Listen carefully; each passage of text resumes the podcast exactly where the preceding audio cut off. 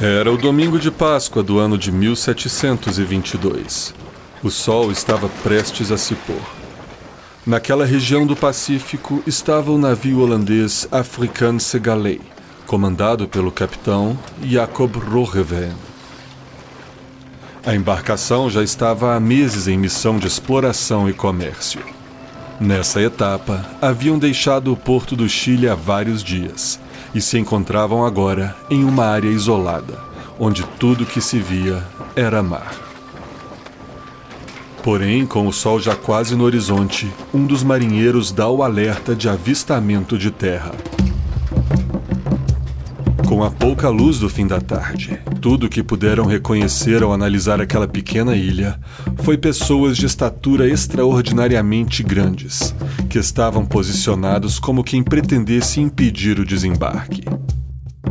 Impressionado, o capitão optou por lançar âncoras a uma grande distância da ilha e aguardar o dia seguinte.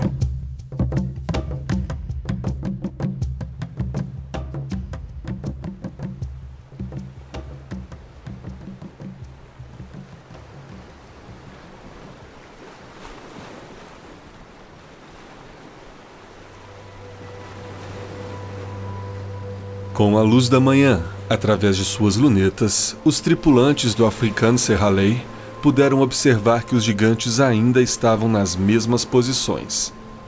E pessoas de tamanho normal movimentavam-se próximas aos gigantes. O capitão Jacob percebe então que se tratava de estátuas. O capitão Jacob, de acordo com o dia em que avistou a ilha, lhe deu o nome de Ilha de Páscoa. Não há registro no diário de bordo do africano Serralei sobre as estátuas terem amedrontado os tripulantes ao longe, sendo essa somente uma suposição de algumas fontes. Mas era algo impressionante. Um povo tribal sem acesso a ferramentas complexas ou tecnologia havia sido capaz de esculpir estátuas de pedra que pesavam mais de 10 toneladas e chegavam a 7 metros de altura, e transportá-las posicionando-as por todo o litoral da ilha. Em seu diário de bordo, o capitão faz observações sobre as estátuas e o povo, porém de forma superficial e com mais perguntas do que respostas. A cor da pele, os dentes e o biotipo dos habitantes da ilha chamaram a atenção do navegador, que escreveu no diário do navio. Essas pessoas têm membros bem proporcionados, com músculos grandes e fortes. Eles são grandes em estatura e sua cor de pele natural não é preta, mas amarelo pálido. Essas pessoas têm dentes brancos como a neve, com os quais eles são excepcionalmente bem prestados, mesmo os velhos e grisalhos, como vimos um quebrar uma dura noz com os dentes, cuja casca era mais grossa e mais resistente do que as nossas pedras de pêssego. O cabelo de suas cabeças e as barbas da maioria deles eram curtos, embora alguns usassem cabelos longos, pendurado para baixo a parte de trás ou entrançados e enrolados no topo da cabeça em uma trança, como os chineses da Batávia. Não foram muitas as informações trazidas pelos holandeses, tampouco pelos espanhóis que chegaram à ilha em 1770 e só fizeram alguns poucos registros em seu diário de bordo. No entanto, em 1774, chega o capitão James Cook.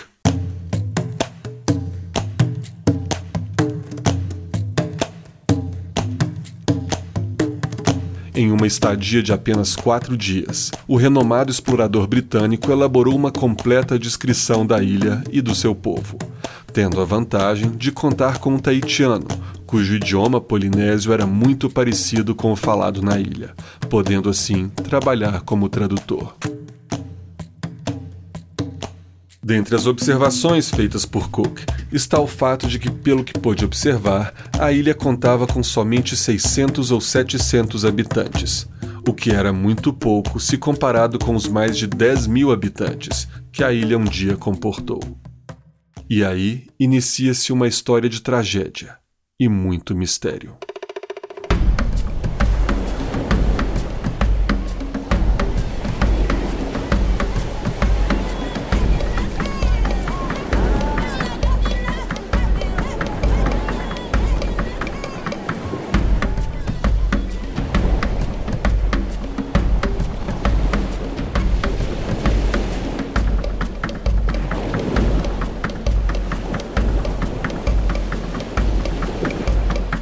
Com apenas 170 quilômetros quadrados, Rapa Nui, que é o nome nativo da ilha de Páscoa e do povo que a habitava, se encontra isolada no Pacífico, tendo como continente mais próximo a América do Sul, a 3.500 quilômetros de distância. Seu vizinho mais próximo são as pequenas ilhas Pitcairn, que se encontram a quase 2 mil quilômetros de distância. Praticamente não haviam árvores quando chegou à ilha James Cook, e as inúmeras e gigantes estátuas, que eram chamadas de Moai pelos Rapanui, estavam presentes por todo o litoral. Apesar de alguns moais parecerem ser esculturas somente de cabeças humanas, eles na verdade estavam parcialmente enterrados, com o corpo inteiro esculpido embaixo da terra, e vários deles até com tatuagens. Diversas outras esculturas também misteriosas e desenhos também podem ser encontrados pela ilha. E há também muitos hieróglifos, chamados de Rongorongo, e que provavelmente era a forma de escrita dos Rapanui. O que querem dizer ao certo, ninguém sabe. Mas pela quantidade de inscrições, se pudessem ser traduzidas, talvez respondesse algumas das inúmeras perguntas que rondam a ilha e o seu passado a qual civilização pertenciam os primeiros habitantes que ali chegaram. E como foi possível uma tribo como aquela chegar numa ilha tão isolada no Pacífico? O que são e para que serviam os Moais? E como, com ferramentas tão rudimentares, conseguiram transportar e posicionar os Moais onde estão agora? E o mais importante, o que aconteceu na ilha, que depois de séculos, sua população baixou rapidamente de mais de 10 mil para menos de 100 habitantes em seu pior momento.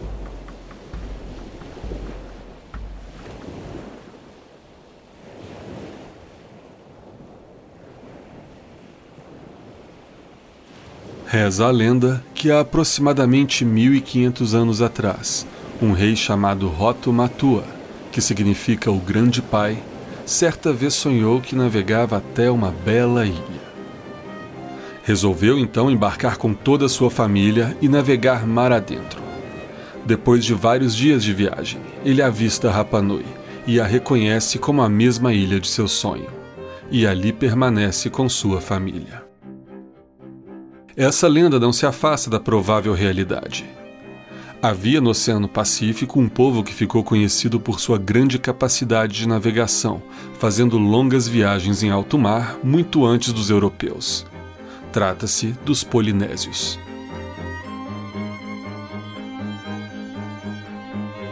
Esse povo, que provavelmente veio da Ásia por volta de 3500 a.C., ocupava uma grande área de ilhas no Pacífico, conhecida hoje como Polinésia e era dividido em vários grupos étnicos, como os maores, taitianos e samoanos. A maestria dos polinésios no mar os fez serem chamados de vikings do Pacífico, e em suas longas viagens chegaram na Nova Zelândia, Havaí e, ao que tudo indica, na Ilha de Páscoa. A maioria dos linguistas e arqueólogos atribuem aos polinésios a descendência dos Rapa Nui por vários motivos, como fisionomia dos habitantes e o idioma semelhante às demais ilhas polinésias. Porém, algo chamou a atenção de alguns arqueólogos e botânicos. Na ilha de Páscoa havia plantação de batata doce. Já foi comprovado que a batata doce se originou da América do Sul Portanto, como foi parar na ilha de Páscoa? Seriam os primeiros Rapanui, na verdade, sul-americanos? Para apimentar mais ainda essa teoria, há uma observação do capitão James Cook sobre a superior técnica do trabalho com pedra na construção de muros e plataformas que sustentavam alguns moais. A semelhança com as construções de civilizações sul-americanas era evidente. Porém, com mais evidências de que os Rapanui eram polinésios do que evidências de que eram sul-americanos, a presença da batata doce e do conhecimento do trabalho com pedra acaba por criar mais teorias, como as de que em algum momento nos primórdios da ilha, os Rapanui tiveram contato com as civilizações sul-americanas.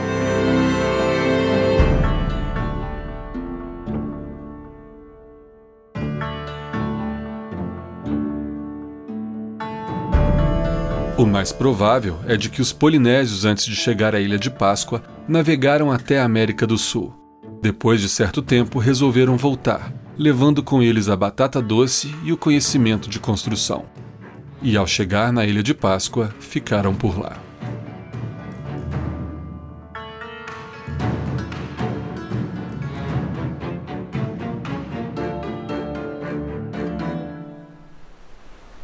Por volta do ano 1200, os Rapa Nui começaram a produzir um peculiar monumento feito de rochas vulcânicas, os Moais.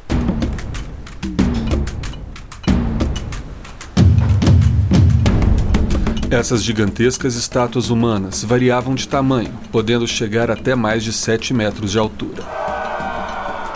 Centenas de moais foram produzidos entre os anos de 1200 e 1500, e mesmo pesando mais de 10 toneladas cada, foram carregados e espalhados por todo o litoral da ilha. Todos de costas para o mar, como se olhassem para as aldeias, o que acabou por fazer pesquisadores pensarem se tratar de estátuas religiosas.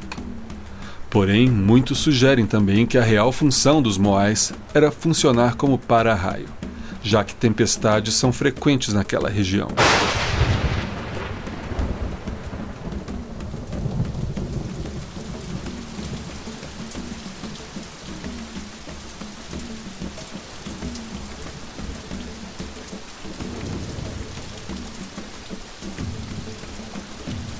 A maioria das estátuas era posicionada sobre plataformas de pedra, construídas com a intrigante técnica que se assemelha à engenharia sul-americana. Há ainda, no campo de produção de Moais, muitas dessas estátuas incompletas, como se algo tivesse interrompido o trabalho. Estranhamente, com exceção daqueles que foram enterrados até o pescoço, como pôde ser observado no ano de 1868 todos os moais estavam derrubados. O que teria derrubado todos os moais da ilha? Alguns afirmam que clãs rivais derrubaram os moais uns dos outros. Outros sugerem que terremotos foram os responsáveis pela queda dos moais. Porém, assim como a história do fim dos Rapanui, chegamos à mesma conclusão para a queda dos Moai. Todas as teorias podem estar corretas.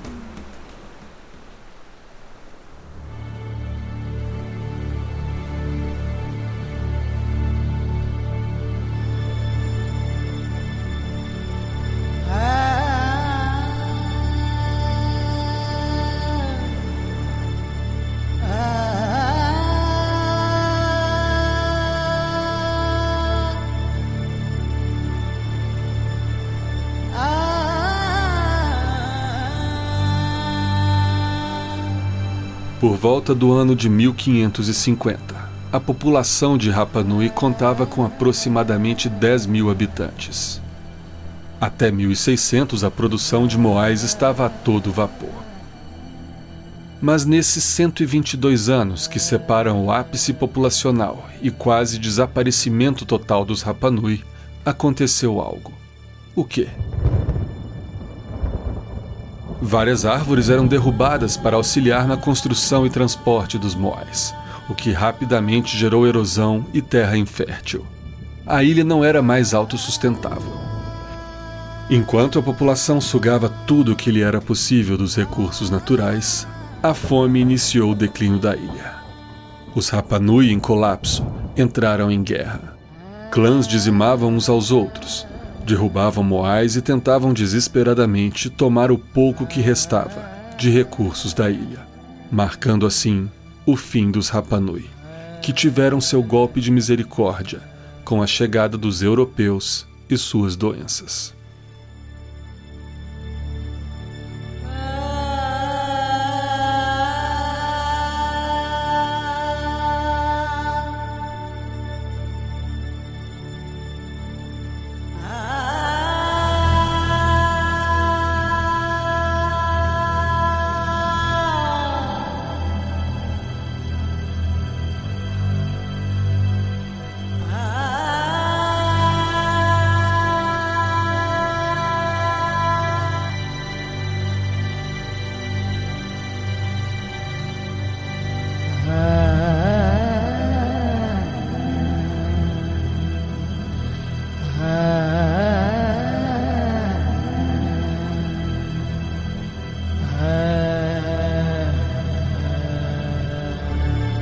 Por muito tempo, a Ilha de Páscoa e sua história serviu como um microcosmo para estudos e exemplos do que nos aguarda no planeta se continuarmos a depredá-lo.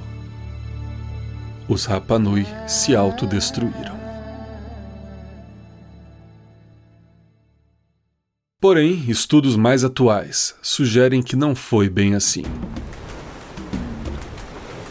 Na verdade, todas as explicações podem estar corretas, com exceção de que provavelmente não houve guerras devastadoras e que a chegada europeia teve um papel muito maior na catástrofe do que a baixa de recursos naturais da ilha. Por muitos séculos, a ilha se sustentou. Com o aumento da população, os recursos diminuíram e a população também, mas não o suficiente para acabar com os Rapanui. A chegada dos europeus trouxe doenças que matou inúmeros habitantes da ilha. Outros muitos foram levados posteriormente como escravos pelos peruanos. E assim a catástrofe estava completa. Realmente é um microcosmo do que nos aguarda.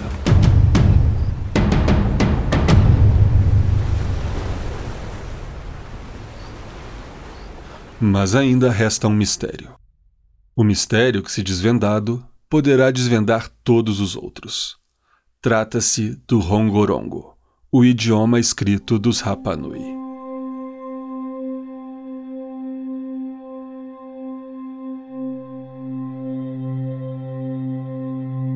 Estima-se que essa forma de escrita surgiu em torno de 1700, apesar de as lendas Rapanui afirmarem que o Grande Pai trouxe várias tábuas inscritas quando chegou à ilha. O Rongorongo é um sistema de pictogramas e não foi encontrado em nenhum outro lugar do planeta, o que torna o idioma originário e exclusivo de Rapa Nui. Ninguém nunca conseguiu traduzir as tábuas. E para piorar, conta-se que a maioria delas foi destruída, a mando de missionários que instituíram que o idioma era pagão e os poucos anciãos que conseguiam ler e entender o rongorongo, temendo os missionários, se recusavam a traduzir para os pesquisadores. Hoje não resta mais ninguém que compreende o rongorongo, e aquilo que poderia desvendar os mistérios da ilha tornou-se outro grande mistério.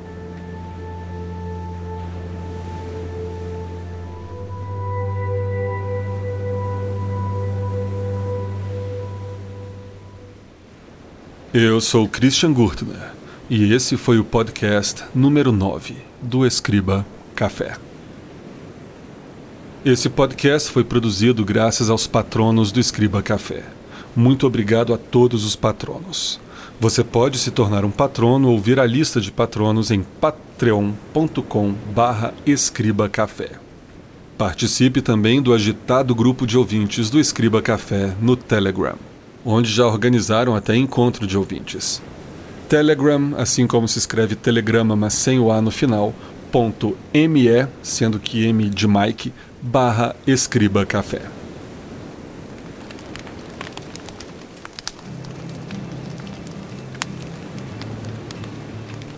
A todos que me ouvem, o meu muito obrigado. Um grande abraço e fiquem em paz.